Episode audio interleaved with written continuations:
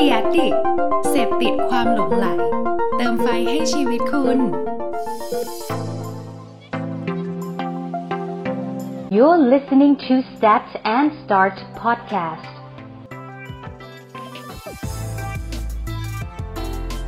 Stat and Start รายการที่จะทำให้ทุกสถิติ กลายเป็นแรงบันดาลใจในทุกการเริ่มต้น สวัสดีครับ Stat and Start นะครับ วันนี้เรามีข้อมูลสถิติ และก็ Data หลาย ๆ อย่างที่เป็นแรงบันดาลใจให้ทุกคนอีกเช่นเคยนะครับ วันนี้นะครับเราอยู่ในรายการ Stat Talk นะครับซึ่งอยู่กับผมครับแท็บเดวิดครับ ผมโบนธนิธรครับ อย่างเคยนะครับ เราก็จะหาสถิติหาอะไรต่าง ๆ ที่น่าสนใจเนี่ยแหละมานั่งคุยให้ผู้เขาเรียกว่าอะไรนะ ให้ผู้ฟังมานั่งฟังตามอะแล้วก็ลองดูว่าเฮ้ยมันมีอะไรน่าสนใจบ้างในโลกใบนี้นะครับ ซึ่งวันนี้นะครับเราอยู่ในสถานการณ์ที่ใกล้จะ เขาดาวน์หมดปี 2020 ไปแล้วนะครับ อีกนิดเดียวอีกไม่กี่วันนะครับ อีกประมาณแค่8 9 วันก็จะเข้าสู่ปีใหม่แล้วแหละ จริงๆ ถ้าเกิดนับวันที่เราออกอากาศออนแอร์วันจันทร์หน้าเนี่ยมันก็อีกนิดเดียวแล้วแหละใช่เนาะมันก็อีกแป๊บหนึ่งก็จะหมดปีนะครับ อันนี้เราก็เลยมานั่งดูกันว่าเออปีนี้มันเป็นปีที่หนักหน่วงเหมือนกันนะ มันเป็นปีที่มีหลาย ๆ อย่างที่แบบอื้อหือมันมีเรื่องให้พูดเยอะมากอะปีเนี้ยเป็นปีในการจดจำของใครหลาย ๆ คนเลยอะผมว่าผ่านไปอีกสิบปีข้างหน้า มันอาจจะมีแบบ ลูกมาถามเราหรือหลานมาถามเราว่า เอ๊ะปีไหนที่ยังจดจำอะไรได้ ผมว่าปี 2020 เนี่ยแหละ จะเป็นหนึ่งปีที่แบบโอ้โหมันมันมีหลายเรื่องมาก ๆนะครับ ซึ่งวันเนี้ยผมกับโบนก็ไปเจอบทความหนึ่งจากของ The Standard Wealth นะครับ ซึ่งเขาว่าพูดถึงยอด search คำฮิต keyword ประจำปี 2563 นะครับ ว่าแต่ละหมวดหมู่มันเป็นคำไหน แต่พอเราลงไปนั่งดูในแต่ละหมวดเนี่ย เรารู้สึกมันน่าสนใจมากเลยในแต่ละอันดับ เราจะได้มานั่งคุยกันว่า เฮ้ย คนไทยมันมีอะไรอะ่ะใช่ เพราะอย่าลืมนะครับว่า keyword หรือการ search เนี่ยมันกำลังพูดถึง conversation มันกำลังพูดถึง demand ของคนที่เกิดขึ้นในช่วงนั้นหรือในปีนั้นอยากเห็นเช่นสมมุติถ้าเกิดผมบอกว่ามีคน search หา Google ถึงคำคำเนี้ยอันดับหนึ่งในปีเนี้ยมันกำลังหมายความว่าหูมันมีเป็นประเด็นที่ทุกคนอยากรู้มากที่สุดเลย เป็นเรื่องอะไรนะครับเราจะมา recap กันเพื่อที่เราจะได้วางแผนได้ว่า แต่ละเรื่องเนี่ยมันจะมีอะไรบางอย่าง reflect ปีหน้าไหมหรือมีอะไรเราควรจะเตรียมตัวหรือทำให้เราสนุกฟังก็เพลินๆหรือสนุกแล้วก็เข้าใจ สถานการณ์การเป็นไปในปีนี้มากขึ้นนะครับ เดี๋ยววันนี้โบเรามีหมวดอะไรบ้างมีเยอะนะ โบจะเริ่มจากอะไรดีคำค้นหาทั่วไปก่อนเออทาง Google เนี่ยเขาใช้ว่า year in search นะครับ เป็น 1 ปีแห่งการค้นหาประจำปี 2563 นะครับคำยอดนิยมในปีนี้นะครับ พี่ทับเดา ผมว่าต้องมีโควิดอะอ่าคือยังไงก็ต้องมีโควิดใช่แน่ๆ เพราะว่าโควิดมันเป็นสิ่งที่ทุกคนอยากรู้อะมันเป็น general word อะไรอย่างงี้ ปรากฏว่าคำอันดับหนึ่งนะครับ ไม่ใช่หวย ไม่ใช่โควิดนะฮะ แต่เป็นเราไม่ทิ้งกันนะ ทางนั้นอันดับสองก็ก็คงจะเป็นคนละครึ่งแล้วแหละ คือผมว่าอันดับหนึ่งสองในยที่ที่เป็นสองอันนี้เนี่ย เพราะว่าน่าจะสะท้อนถึงความต้องการแหละของคนนะว่าเขาน่าจะต้องการนิดเรื่องนี้จริง ๆ ว่า เฮ้ยมันถึงสถานการณ์ที่ต้องเอาตัวรอดแล้วอะอืม คือหนึ่งกับสองเนี่ย พอเราเห็นว่าเป็นเราไม่ทิ้งกันหรือเราเป็นคนละครึ่งอะครับท่านผู้ฟัง เรารู้เลยว่าโห แสดงว่าการเยียวยาเนี่ย ปีเนี้ยเป็นปีที่หนักหน่วงมากใช่พอเวลามันออกแคมเปญเยียวยานู่นนี่นั่นเนี่ยมันเป็นความต้องการของคนหมู่มากที่เขาประสบปัญหาจริง ๆ นะครับ แล้วเขาก็เจอกับเหตุการณ์พวกนี้ แล้วก็พูดตรงๆ มันมี demand เยอะมากกว่า supply ที่มีใช่เพราะฉะนั้นการ search ตรงเนี้ยหนึ่งเขาอยากรู้เขาคงอยากจะรู้ว่าเอ้ย มันมีโปรแกรมยังไงใช้ยังไงแล้วทำวิธีการวิธีการทำแบบไหน ฉันทำไม่เป็นฉันอยากได้เงินชดเชยใช่ฉันอยากได้สามพันห้าคืนอะไรเงี้ย มันก็เลยเป็นที่มาที่ทำให้คำคำเนี้ยแม้ว่ามันจะเกิดขึ้นแค่สั้น ๆ นะอืมจริงๆสองคำเนี้ยมันอยู่แค่ช่วงปลายปลายๆปีที่ผ่านมาเองนะใช่แต่มันกลายเป็นว่ามันมี demand ของคนที่ search หรือ volume เนี่ยเยอะมากอืมๆจนกลายเป็น wording แห่งปีเลยจริงนะครับ ซึ่งไม่แปลกใจเพราะอันดับที่ 3 เนี่ย มันก็ตามมาด้วยสิ่งที่ผมขับทายไว้ก็คือโควิดใช่ แน่ๆแหละ3เรื่องเนี้ยคือเรื่องใหญ่ top hit เป็น top hit ในปีนี้เลยนะครับ ก็คือ1เราไม่ทิ้งกัน2คนละครึ่ง3โควิด ซึ่งผมว่าไอ้หนึ่งกับ2เนี่ยมันน่าจะหายไปตามเวลา เพราะมันเป็นชื่อแคมเปญที่ว่าอะถ้าวันหนึ่งก็เปลี่ยนชื่อใหม่มันก็จะมีชื่อใหม่อืมแต่คำถามของผมคือโควิด -19 ที่อยู่อันดับ3เนี่ย ในปีหน้าเนี่ยมันจะดีขึ้นไหม เราก็หวังจะเห็นมันลดลงนะเราหวังว่ามันจะไม่ติด top เราอาจจะเห็นคำอื่นขึ้นมาเช่นสมมตินะวัคซีนโควิด อาจจะขึ้นมาแทนเพราะว่า คนไทยก็อยากจะรู้ว่าเอ้ยฉันไปรับวัคซีนที่ไหนการฉีดวัคซีนโควิดจริงเราอยากจะเห็นภาพนั้นมากกว่าจริงอันดับสี่นี่อะไรนะบนอันดับสี่ DLTV ครับ ก็มันคืออะไรอะศูนย์การเรียนรู้ดาวเทียม อันนี้ก็น่าจะเป็นเพราะว่า ต่างจังหวัดที่มันมีแคมเปญให้เรียนออนไลน์ แล้วก็ให้เรียนผ่าน DLTV สมัยก่อนที่เราจะมีช่องเรียนผ่านวังไกลกันวงเนี่ยอ๋อโอเคโอเคโอเคใช่ที่มีครูมาสอนเลขแล้วให้โอเคให้จดตามแล้วก็เราก็ไม่เคยเรียนทันอะโอเคโอเคโอเคโอเคพอคุ้นอยู่ใช่อันดับที่ 5 เป็นเยียวยาเกษตรกรอันดับที่ 6 เราเที่ยวด้วยกันก็คือยังอยู่ในหมวดของการเยียวยาและจการริงเอาตัวอดๆหนึ่งถึงหกนี่ฟาดเรื่องใช่เรื่องโควิดล้วนๆเลยนะล้วนๆเรื่องการ เรื่องเขาเรียกว่าความปลอดภัยสุขอนามัยการเอาตัวรอดใช่นะครับแคมเปญเยียวยาต่างๆ จากรัฐบาลหรืออะไรก็ตาม พอเจ็ดนี่เริ่มหลุดละเริ่มหลุดนะเจ็ดไปพูดเรื่องอะไร US เออไปพูดเรื่องการเลือกตั้งของของออเมเมริริกากาก็แสดงว่าคนไทยก็ชอบชอบสนใจเรื่องนี้อยู่ไม่น้อยนะฮะน่าอันนี้ก็เป็นเรื่องน่าแปลกใจว่าทำไมเขาถึงให้ความสำคัญกับการที่สหรัฐได้ประธานาธิบดีคนใหม่ ซึ่งอาจจะเป็นเพราะว่าตาทรัมป์เนี่ยมีบทบาทที่ดีมากใน สมัยของเขาจนทุกคนเนี่ยติดตามว่าจะชนะหรือแพ้อันดับที่ 8 นะครับ เป็นละครเรื่องนี้ไม่น่าเชื่อนะฮะ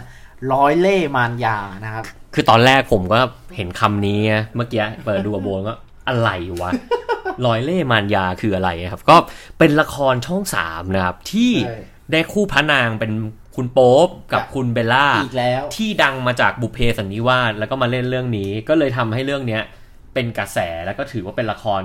น่าจะประสบความสำเร็จอันดับต้นๆ ของช่องใช่สามใช่ในปีนี้เลยนะ ใช่ในปี ใช่ 2020 เลยนะ เออ มีคนพูดถึงบ่อยมากนะครับ อันดับที่ 9 ก็เป็นการลงทะเบียนรับเงินค่าไฟคืนนะครับ และอันดับที่ 10 น่าสนใจมาก สมัครสอบกอพอเออ อันนี้น่าสนใจมากแสดงว่า การเข้าราชการเป็นที่นิยมมากขึ้นแล้ว มันก็คิดได้หลายแง่นะโบนคิดว่าเป็นที่นิยมหรือคิดว่ามันงงก็เลยมาเสิร์ชหาก็ได้ ก็คือเอาง่ายๆคือมันก็จะเป็นเรื่องทั่วไปแหละในหมวดหมู่นี้นะครับ แต่ท่านผู้ชมจะเห็นแล้วว่า ถ้าพูดรวมๆใน general keyword เนี่ยจะเห็นชัดเลยว่าแชมป์อันดับต้นๆเนี่ยจะเป็นเรื่องราวที่สอดคล้องกับโควิดสักเกือบหมดเลยอืมนะครับเพราะฉะนั้นตรงเนี้ยก็ชี้ให้เห็นแล้วว่าปัญหาจากโควิดเนี่ยมีผลกระทบมากจริงๆแล้วก็เป็นที่พูดถึงโดยทั่วกันณเวลานี้ที่ ตอนนี้ on air อยู่เนี่ย ก็ยังวิกฤตอยู่ประเทศไทยก็ยังหนักอยู่ก็ยังมีข่าวอยู่น่ากังวลอยู่ ก็อยากให้ทุกคนรักษาสุขภาพด้วยนะครับ แล้วก็ป้องกันนะครับ พยายามอยู่ในสิ่งที่เราคุ้นเคยมานานนะจริงๆตอนนี้การทำโซเชียล i ทนซิ่งสำหรับคนไทยเนี่ยไม่ใช่เรื่องใหม่ละการ work from home นี่โหง่าย ๆ เลยนะครับเพราะฉะนั้นปรับตัวให้ชินนะครับ แล้วก็พยายามช่วยเหลือซึ่งกันและกันแล้วกันเนอะส่งใจเชียร์ไปให้ใช่พยาบาลแล้วก็คุณหมอทุกที่ด้วยนะครับ ที่ต้องดูแลคนป่วย หมวดอะหมวดหมวดต่อไปบ้าง หมวดข่าวครับ หมวดข่าวแน่นอนอันดับหนึ่งอันดับสองยังเป็นเรื่องโควิด แล้วก็เอ่อการเลือกตั้งของสหรัฐนะครับ แต่อันดับสามก็น่าสนใจมากขึ้นคือ ข่าวน้องชมพู่ลุงพล น้องชมพู่นี่ถือว่าเป็นกระแสที่เรียกได้ว่าโอ้โหกลายเป็นว่าคนคนหนึ่งดังขึ้นมาเลยอะ กลายเป็นสตาร์แล้วก็กลายเป็นข่าวเขาเรียกว่าข่าวฆาตกรรมเนอะที่ประหลาดมากมันเป็นประหลาดครั้งแรกของประเทศไทยที่ เราเองก็ไม่เคยคิดว่าเฮ้ยมันจะมาทรงนี้ได้ แล้วมันกลายเป็นแบบนี้ได้นะครับ แต่ก็ถือว่าเป็นคดี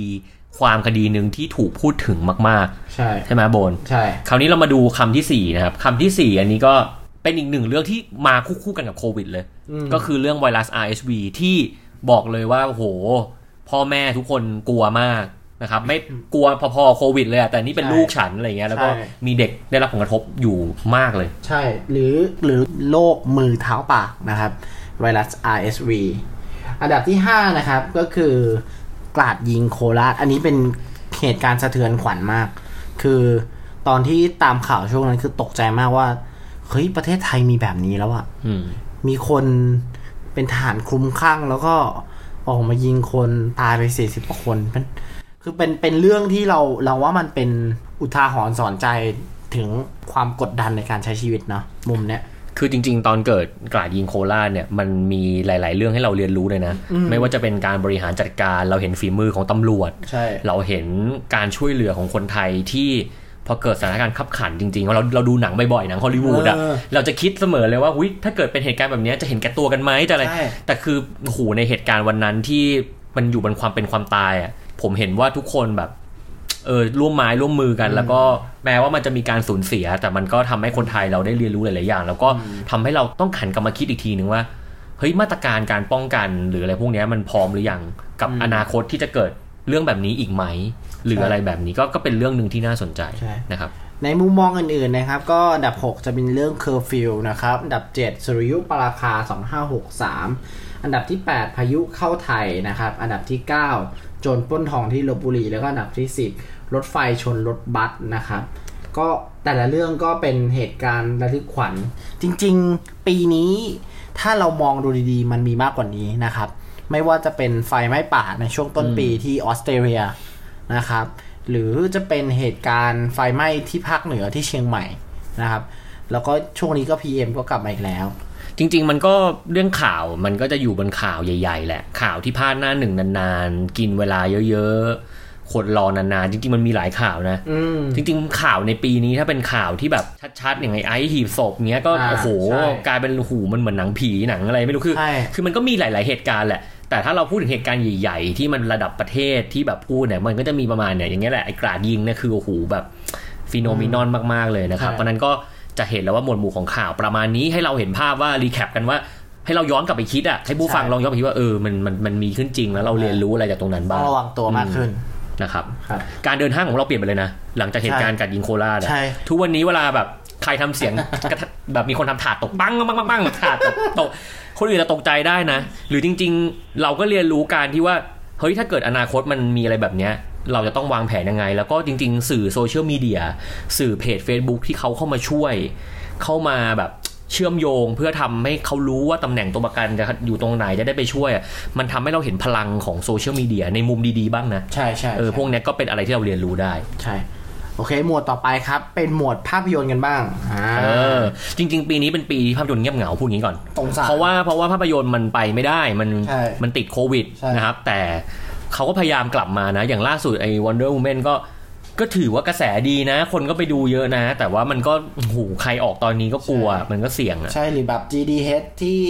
ทำเป็นเหมือนเจ้าประจำนะ ทุกปีต้องมีหนังดีๆออกมาอย่างปีนี้มีไอ้คนหล่อลวง ก็กระแสก็อาจจะเงียบเหงากว่าที่คิดเยอะนะครับ ธุรกิจหนังอย่างที่เราเคยเล่าไปช่วงที่เรามีตอนเทเน็ตเนาะอืมผมว่ามันยังต้องอีก อีกสักนิดนึงอะถึงจะกลับมาได้ แต่เรามาดูกันก่อนว่ามันมีหนังอะไรที่คนไทยพูดถึงเยอะมากในปี 2020 ดีกว่า อันดับหนึ่งอะไรครับโบนอันดับหนึ่งนี่น่าตกใจมากครับ ชื่อหนังเรื่อง 365 DNI นะครับ หรือที่อยู่ใน Netflix นะครับ ที่มันเป็น 365 ก็เป็นเรื่องที่น่าตกใจมากว่าทำไมถึงเป็นเรื่องนี้นะฮะทั้งๆที่มันนิชมากนะ จริงๆ คนคนคนน่าจะรู้จักน้อยอะเอาไว้ง่ายอะมันเป็นหนังใน Netflix อะผมต้องใช้คำนี้ดีกว่านะครับ ผมเป็นคนที่ดูหนังเรื่องนี้แล้วนะ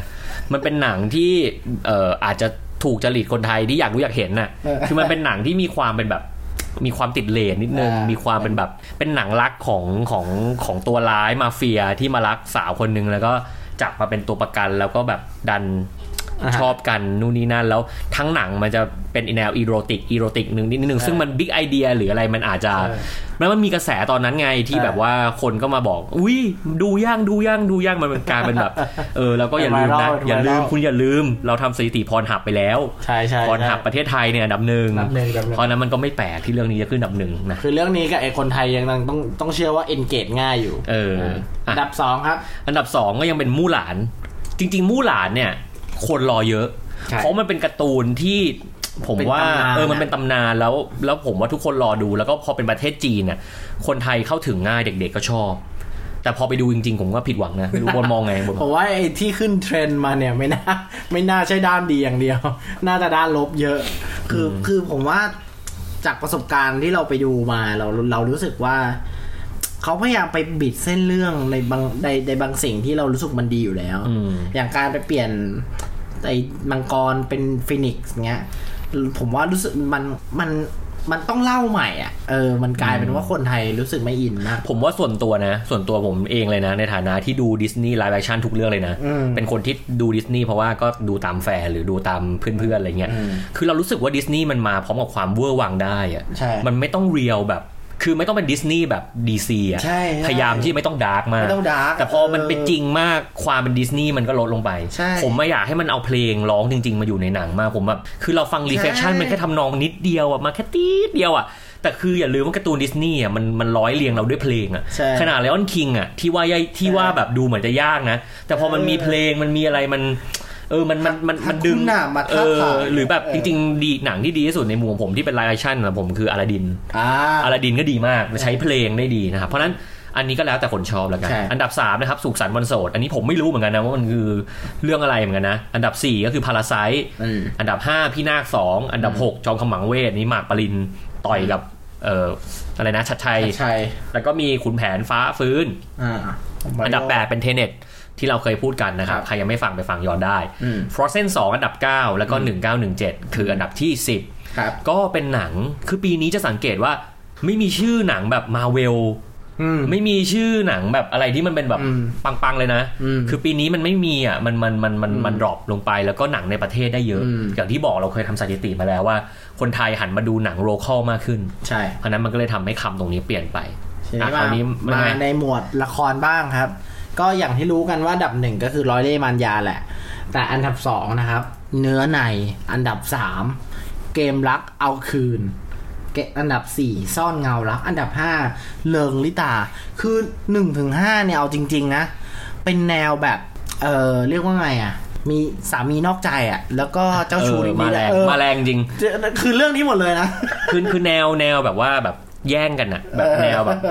เออแบบเออเฮ้ยมันมีแบบร้อยเล่ห์เหลี่ยมมันมีแบบหญิงมาแกล้งชายชายไปแย่งหญิงอะไรเงี้ยมันก็ใช่คือคนไทยก็ชอบดูอะไรเงี้ยมันสนุกดีอะไรเงี้ยนะผมว่าก็เป็นความบันเทิงอย่าง แต่อย่างเราจะเห็นเลยว่าพวกคนที่พูดถึงคอนเทนต์เราเหล่านี้เยอะเนี่ยแพลตฟอร์มมันเริ่มเปลี่ยนนะอื มมันไม่ได้เป็นอยู่บนทีวีปกติละอืมมันจะเริ่มมีแบบช่องแบบ LINE TV บ้างช่อง GMM 1บ้างช่อง GMM 25บ้างอืมหรือว่าบางอันมันอาจจะเป็นแบบคอนเทนต์บน Netflix บ้างอะไรแบบเนี้ยมันก็เปลี่ยนไปตามยุคสมัยนะครับ เพราะฉะนั้นละครเนี่ยใครรู้จักเรื่องไหนก็ลองดูนะ แต่พวกผมเนี่ยไม่ค่อยได้ได้ไหมดูละครเยอะก็อาจจะแบบใช่ไม่ได้ลงดีเทลมากนะครับ ผมไล่อันดับอีกทีหนึ่งหนึ่งร้อยเล่ห์มารยาใครยังไม่ดูไปดูได้ 2 เนื้อใน 3 เกมรักเอาคืน 4 ซ่อนเงารัก 5 เลิงลิตา6อกคุกกับหัก แอบรักคุณสามีอ่า7รักแรกพบ8ทุ่งเสน่หา9ไฟสิ้นเชื้อ10ขอให้เกิดใหม่ๆใกล้ๆเธอนะครับ ก็ใช่ผมไม่ค่อยดูละครก็เลยอาจจะไม่ได้พูดบนหมวดนี้เยอะนะครับ โอเคอะเพลงบ้างเพลง เป็นไงโบนเพลงเพลงนะครับ อันดับหนึ่งนะครับ ตกใจมากนะครับเป็นอาของคุณ Mindset นะฮะ คือเพลงวิบวับนะครับ ก็ถ้าใครรู้จักกันดีมันจะเป็นที่ติดหูมากว่า เพลงผมวิบวิบวิบวิบวิบอะไรประมาณนั้นนะฮะ เอ้ยมันไม่ใช่นี่เหรอเพลงอะไรนะวิบวิบวับวิบวับอะไรประมาณนั้นตึ๊ดตึ๊ดตึ๊ดตึ๊ดตึ๊ดตึ๊ดอะไรอย่างเงี้ยเออมันคือเพลงนั้นอะไรป่ะอะไรประมาณนั้นคือเออคือด้วยด้วยตัวเพลงอะ ผมว่าเสน่ห์ของมันคือน่าจะเป็นการใช้คำและทำนองที่จำง่ายและติดหู ไม่แต่ผมว่าสิ่งหนึ่งที่อยากให้ทุกคนเรียนรู้นะจากจากตรงเนี้ยนะครับ คือวิบวับเนี่ยมันได้เพราะ t ิ k t o k เลยนะอ่าถ้าใช่ใครทันได้เนี่ยใช่สมัยนั้น t ิ k t o k เกิดกระแส cover เพลงวิบวับอืมนะครับซึ่งมันเลยทำให้เอ่อเพลงเพลงเนี้ยมันถูกเสิร์ชเยอะมากนะครับใช่แล้วก็ใช่กลายเป็นเพลงที่มีมากที่สุดเลย อันดับสองนี่ก็เป็นวานเกยตื้น ซึ่งวานเกยโอ้โหตื้นดังมากใช่สามมาใส่ใจแค่ได้มองนี่ของใครเนี่ยใส่ใจแค่ได้มองเนี่ยเป็นศิลปินฝั่งของชาวลาวนะครับอืมอ่าชื่อวง GX2 นะครับ เป็นศิลปินชาวลาวที่เข้ามาร้องเพลงในไทย แล้วก็ อยู่ดีๆ ก็ดังมากในหมู่ภาคอีสานจนจนจนแพร่มาถึงเออใครในกลุ่ใครไม่เคยฟังก็ไปลองฟังได้ใช่นะครับ หรือเพลงอะไรนะพักก่อนอันดับก่อนสี่ของมิลลิครับอ่ามิลลิแล้วก็อันดับ5มะล่องก่องแก่งก็อุ้ยไปใช้กันเยอะมากไปเออโคเวอร์ คุณบี้ The Ska ก็ไป cover ใช่เป็น MV อะไรอย่างนี้ใช่ฝนเทลงมาอันดับอ่าอันดับ6ถ้าเจ็ดเขาจะรักอันดับ7กอดเสาเถียงอันดับ 8 ขอโทษอันดับ 9 แล้วก็หมอกอันดับ 10 ที่ผมงงมากนะ อันนี้ผมงงจริงนะ Super Va lentine ผมหายไปไหนเนี่ยอ่า คือ Super Valentine เนี่ยดังใน TikTok แล้วก็ดังในช anel อื่น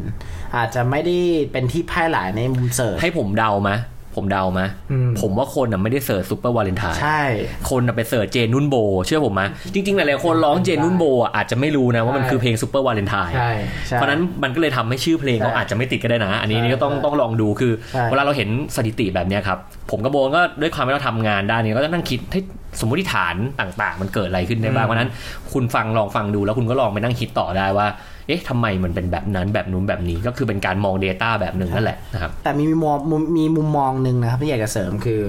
จะสังเกตได้ว่าเพลงแต่ละเพลงที่ติดเทรนด์เนี่ยส่วนใหญ่แล้วไม่ได้ติดเทรนด์ที่แค่ตัวเพลงใน YouTube นะ มันเกิดการ cross platform นะ จริง ๆ มันเกิดการ viral จากใน Story IG ใน TikTok ใน Twitter คืออย่างล่าสุดวัดดีเบล อย่างเงี้ยคือเป็นเป็นเพียงแค่คำขึ้นต้นใน MV ของเพลงของ Three Man Down ถ้าถ้าเธอรักฉันจริง แล้วก็ Three Man Down เอามาโพสต์ใน story IG ตัวเองว่าถ้าเกิดชอบใครให้พิมพ์ว่าหวัดดีเบลแล้วถ้าคนนั้นงงให้บอกว่าทีแมนดาวให้มาบอกว่า ถ้าชอบใครให้บอกหวัดดีเบลถ้าเขาตอบหวัดดีเบลกลับ ก็แปลว่า mission complete อะไรเงี้ยอืมเออเฮ้ย กลายเป็น Twitter เทรนด์อันดับหนึ่ง เป็น organic trend ที่คนมาเล่นกัน แล้วก็ทักแชท หากัน ผมว่าวิธีการทำวงการเพลงหรือทำ music marketing มันต้องมอง cross platform มากขึ้นอืมมองวิธีการทำยังไงให้มันเป็นมีมเป็นที่คุ้นหู หรือทำให้ทุกคนรู้สึกว่าเอออยากเข้ามาเล่นเข้ามา engage นะครับอืมก็อันนี้เป็นมุมมองหนึ่ง ทีนี้ในหมวกของการศึกษาเราไหมการศึกษาไม่ไม่เป็นไรเอานี้ดีกว่าเอาเรื่องไกลตัวไปหน่อยเอาเรื่องร้านอาหารดีกว่านี่อ่าโอเคนี่นี่ร้านอาหารร้านขนมเผื่อใครจะไปตามรอยนะครับไป ดูร้านที่มีคนพูดถึงที่สุด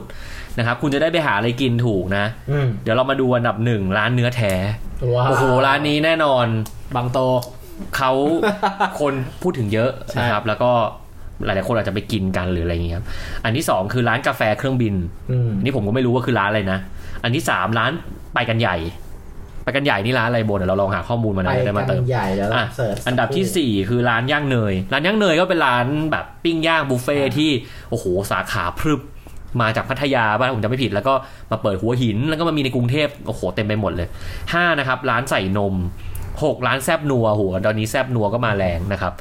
นะครับ แล้วก็เจ็ดร้านไก่ทองนะครับแปด ร้านปูเป็นซีฟู้ดนะครับใครเคยทานบ้างนะครับร้านเก้าร้านลาดมะพร้าวนะครับแล้วก็สิบร้านเขียงอืมอะเป็นไงร้านไปกันใหญ่นี่เป็นร้านยังไงไปกันใหญ่ก็คือสงสัยจะได้ไปกันใหญ่ เปิดดูแล้วติดเลททันทีนะครับก็เป็นสถานที่เที่ยวเป็นสถานบันเทิง เป็นร้านสถานบันเทิงแบบหนึ่งโหอย่างนี้สำหรับคุณผู้ชายคนไหนที่ใช่ชอบแนวนี้ครับ ร้านไปกันใหญ่ มีชอบคนพูดถึงชงเหล้าให้กินเอาไว้ง่ายเอออะไรง่ายเนาะอ่าก็โอ้โหได้รับความนิยมมากเลยนะครับ โอเค ทีนี้ไปในมุมมองของสถานที่ท่องเที่ยวบ้างนะอืครับมอืมอันดับหนึ่งนะครับ ก็ยังคงเป็นที่ฮิตติดชาร์ตนะครับ คือเชียงใหม่ เออเชียงใหม่ก็ยังเป็นที่ที่คนไทยชอบไปเพราะอะไรรู้ป่ะปีนี้หนาวเลยนะจริงๆแล้วใช่ใช่จริงๆปีเนี้ยถ้าเกิดไม่ณณเวลาที่ผมพูดอยู่เนี้ยถ้าไม่มีโควิดนะอืมผมมั่นใจเลยว่าภาคเหนือบูม จริง เนี่ยเสียดายผมเห็นใจทุกคนมากที่อยู่ในวงการการท่องเที่ยวการโรงแรมนะครับ เพราะว่ามันเป็นช่วงขาขึ้นแล้วอะใช่ครับมันกำลังจะเทอร์โนเวอร์อะไรกลับมาเนาะมันใช่ไปเจออีกรอบหนึ่งมัน มันก็ลำบากนะครับ แต่ก็ต้องยอมรับว่าเชียงใหม่เนี่ยยังเป็นที่หนึ่งอืมของการค้นหาเราลงมาคือที่ไหนอะโบนสุราษฎร์ธานีครับ สุราษฎร์ธานีมีอะไรโบนโอ้ตกใจมากสุราษฎร์ธานีคือจริง ๆ ทุกคนจะนึกถึงแต่สมุยนะครับ แต่จริงๆสุราษฎร์เนี่ยเป็นจังหวัดที่มีเกาะเยอะมากไม่ว่าจะเป็นทำเป็นเกาะพังงานอืมเกาะเต่า ล่าสุดนี้เกาะเต่าฮิตมากคือไปดำน้ำนะครับ แล้วก็ไปเรียนดำน้ำที่นั่นกัน นะครับ แล้วก็ในตัวเมืองเองก็ยังมีสถานที่ท่องเที่ยวอีกหลากหลาย ในฝั่งอันดามันเองก็จะมีพวกเขื่อนเชี่ยวหลานอ๋อที่ว่าเป็นโอเคกุ้ยหโอลิเคนเมืองไทยนะครับอืมคือคือสุราษฎร์เนี่ยเป็นเหมือนเป็นจังหวัดที่คนส่วนใหญ่อาจจะลืม เพราะว่าไปจำตามเกาะมากกว่า แต่จริงๆ คือมันเป็นเดสติเนชันหลักของสถานที่ท่องเที่ยวเลยนะครับ อืมอันดับสามสี่ห้านี่ไม่ค่อยแปลกใจ โอเค เพราะสามคือพัทยาสี่คือหัวหินห้าคือเขาคอโอเคคือมันมาเป็นแบบชุดๆๆๆแบบเนี้ยก็คือใช่ค่อนข้างชัดอยู่แล้วใช่หกก็เป็นเชียงรายเจ็ดก็เป็นประจวบประจวบคีรีขันธ์เมื่อประจวบมีอะไรเที่ยวโบนประจวบ คือประจวบเนี่ยมันถัดมาจากหัวหินอีกทีหนึ่งนะครับ ก็เป็นจังหวัดที่ค่อนข้างใหญ่นะครับ แล้วก็ มีตั้งแต่อำเภอปราณบุรีนะครับ ส่วนใหญ่ก็จะรู้จักกันในนามปักน้ำปราณนะครับ ไปเที่ยวเขากะโหลก หรือว่าไปเที่ยวในอุทยานแห่งชาติ 300 ยอดนะครับ ก็มีหลายแบบนะครับ ในประจวบก็ได้ทั้งในมุมทะเลแล้วก็ธรรมชาตินะครับ ครับ แล้วก็อันดับแปดนะครับ เป็นละนองอืม แล้วก็อันดับเก้าระยองครับแหมถ้าสิบยาลานี่ฮาเลยนะใช่ใช่ระนองใกล้กันระยองยาลาไม่ใช่มันเป็นระนองระยอง แล้วก็สิบเป็นกาญจนบุรีครับนะครับก็ใครอยากไปเที่ยว หรือใครที่รอหลังโควิด เริ่มดีขึ้นหรืออะไรนะครับ ก็มาลองดูได้ว่าตำอันดับไหนที่คุณคิดว่าเอ้ยเราก็อยากไปเหมือนกันก็ถ้าพอเห็นละนองติดเข้ามาแล้ว ก็เลยแอบรู้สึกว่าเฮ้ยหรือว่าคนไทยเริ่มอยากเที่ยวเมืองรองมากขึ้นจริง ๆ เริ่มอยากไปเที่ยวจังหวัดใหม่ ๆ ที่คนไม่เคยลองหรือเปล่านะครับอันนี้ก็น่าสนใจว่าเทรนด์การท่องเที่ยวมันอาจจะทำให้ที่เราพยายามกระตุ้นเรื่องการเที่ยวเมืองรองอะไรเงี้ยมันอาจจะ effective แล้วหรือไม่ตอนนี้อืมนะครับสุดท้ายมาหมวดสุดท้ายดีกว่าโบนครับไม่จะได้ไม่นานเกินไปนะคุณผู้ฟังฟังถึงออฟฟิศกันหรือยังเนี่ยนะครับ ก็อีกหมวดหนึ่งที่น่าสนใจคือหมวดออนไลน์นะครัครับบหมวดออนไลน์เนี่ยคือมันเห็นอะไรหลายๆอย่างในหมวดนี้นะอันดับหนึ่งคือการเรียนออนไลน์ การเรียนออนไลน์อาจจะไม่ค่อยใหม่ แต่ก็ยังถือว่าเป็นอันดับหนึ่งที่คน search หา เพราะปีเนี้ยเป็นปีที่มีโควิดอืมแล้วก็มีการปรับรูปแบบการเรียนไปเรียนออนไลน์กันหมดเลย สถาบันต่างๆ ก็ต้องออกระบบการเรียนออนไลน์ขึ้นมาอย่างจริงจัง ใช่ แต่สิ่งที่น่าสนใจคืออันดับ 2 บนลอยกระทงออนไลน์ เออ ปีนี้มันมีเออกำแคมเปญลอยกระทงออนไลน์หลายอันนะเป็นเทรนด์เว้ย เออ เพราะฉะนั้นคนก็มา search หาอันดับที่ 3 เป็นยื่นภาษีออนไลน์นี่ก็ไม่แปลกใจอืมคือผมว่า 1 กับ 3 ไม่แปลก แต่อันที่4อะคุณผู้ชม เวียนเทียนออนไลน์อันนี้เออจริงมีลอยกระทงแล้วก็มีเวียนเทียน คือมันเป็นยุค new normal อย่างแท้จริงนะ New normal นะเพราะเราไม่ไปเวียนเทียนที่วัดแล้วเรามาใช่เวียนเทียนออนไลน์คนถึง search หาแบบนี้ว่าเฮ้ยเวียนเทียนออนไลน์เป็นยังไงใช่ห้านะครับอบรมอบรมใบขับขี่ออนไลออนไลน์น์ 6 คือลงทะเบียนเกษตรกร 2563 ออนไลน์อืม7ต่อใบขับขี่ออนไลน์ ซึ่งเดี๋ยวนี้เขาจะเริ่มปรับเป็นออนไลน์กันหมดละอืม8ดูทีวีออนไลน์ไม่ไม่ผิดเท่าไหร่ 9 เปิดบัญชีออนไลน์ แล้วก็ 10 อบรมออนไลน์อืมก็ไม่ค่อยแตกต่าง มีไอ้ลอยกระทงกับเวียนเทียนนั่นแหละที่ผมว่าน่าสนใจเลย แต่ผมว่าวิธีการปรับมาเป็นออนไลน์อย่างการอบรมใบขับขี่หรือการต่อใบขับขี่ออนไลน์ จริง ๆ ผมว่าเป็นไอเดียที่ดีมาก น่าประยุกต์ใช้กับการต่อบัตรประชาชน คือ คือมันเป็นวิธีการที่ทำให้เราไม่ต้องไปรอหรือเสียเวลาเป็นวันอะเอออย่างผมแชร์ให้ฟังล่าสุดผมลองต่อใบขับขี่ออนไลน์ คือผมแค่ไปอบรมในนั้นหนึ่งชั่วโมงนะครับนั่งฟัง แล้วเสร็จแล้วมันจะมีใบ certificate ออกมาให้ ผมสามารถใช้แอป แล้วก็ล็อกคิวไปนัดวันและสถานที่ที่เราจะไปต่อได้เลยเบ็ดเสร็จแล้วประมาณไม่เกิน 2 ชั่วโมง คือมันมันดีกว่าเดิมเยอะมากแล้ว เรามองว่า จริง ๆ New Normal แบบเนี้ยน่าปรับปรับให้ได้กับหลาย ๆ แบบ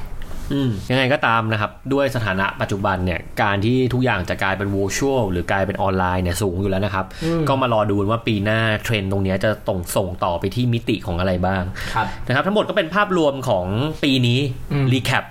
จาก Google Search นะครับ ประจำปี 2020 หรือ